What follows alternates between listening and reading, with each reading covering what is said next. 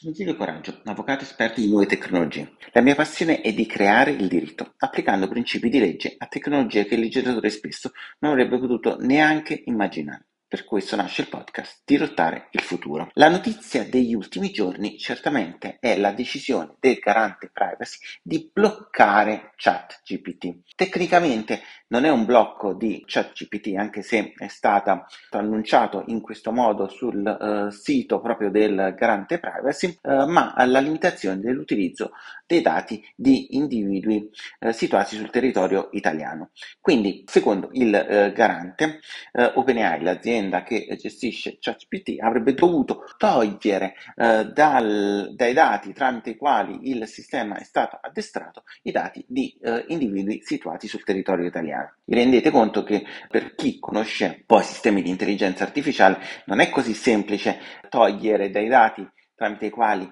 il sistema è stato addestrato dei dati di individui situati sul territorio italiano perché si sarebbe dovuto sviluppare un uh, nuovo algoritmo e di fatto questo ha obbligato OpenAI a disabilitare immediatamente l'accesso da parte degli individui situati sul territorio italiano al servizio ChatGPT. Questa viene considerata una misura di urgenza perché lo stesso garante ha, ha ammesso nel provvedimento uh, con cui è adottato di non aver fatto alcuna istruttoria, ma di dover ritenere che la misura dovesse essere adottata immediatamente per esigenze di urgenza. Quelle urgenze di urgenza sono uh, l'aspetto decisivo di questa decisione. Il garante contesta la mancanza di un'informativa privacy, ma l'informativa privacy c'è sul sito. Uh, c'è addirittura un, l'indicazione di un rappresentante uh, situato nell'Unione Europea, in Irlanda, contesta la mancanza di una base legale per addestramento dei dati, contesta eh,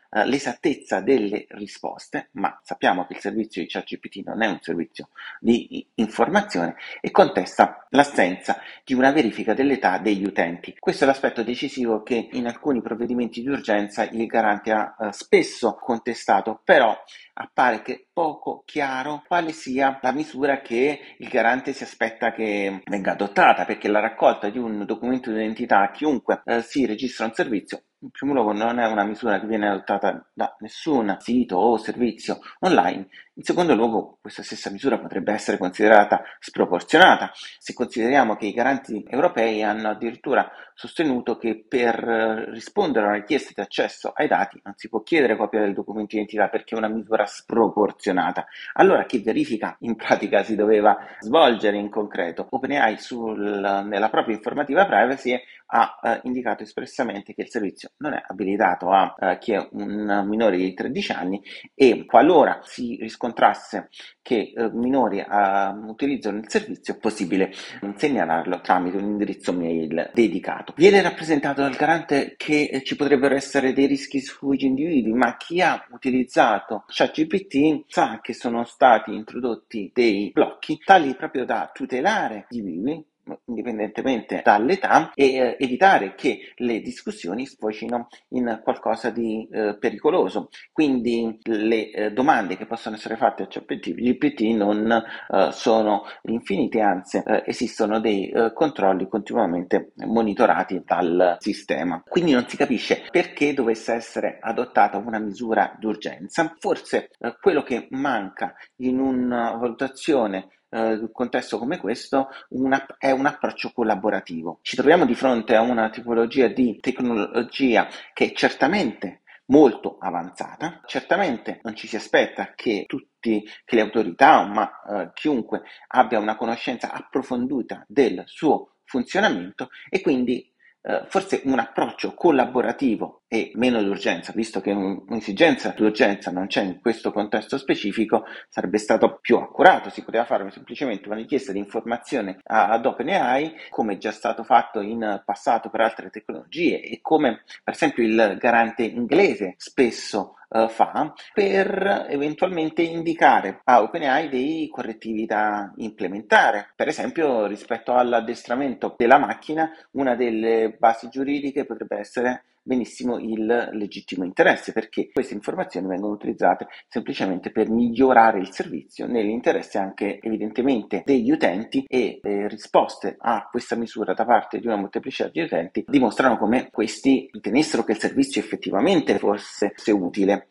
Il, eh, quello che deve fare ora OpenAI, OpenAI deve rispondere ai eh, rilievi del garante entro 20 giorni indicando le misure che ha adottato sulla base dei rilievi sollevati dal garante e può agire contro il provvedimento facendo opposizione all'autorità giudiziaria. L'auspicio è che questa uh, situazione si risolva nel più breve tempo possibile. La tecnologia for- sviluppata da OpenAI non è soltanto la tecnologia di OpenAI, ma viene utilizzata da una molteplicità di aziende. I sistemi di intelligenza artificiale generativa hanno portato un salto in termini di innovazione nel nostro modo di, di agire, di comportarci e nei servizi di cui fruiamo, che, rispetto al quale non si può fare un blocco eh, senza tener conto di tutti i servizi accessori che sono collegati. Ecco, l'auspicio è che ci si sieda al tavolo tra OpenAI e il garante, ci si trovi una soluzione a breve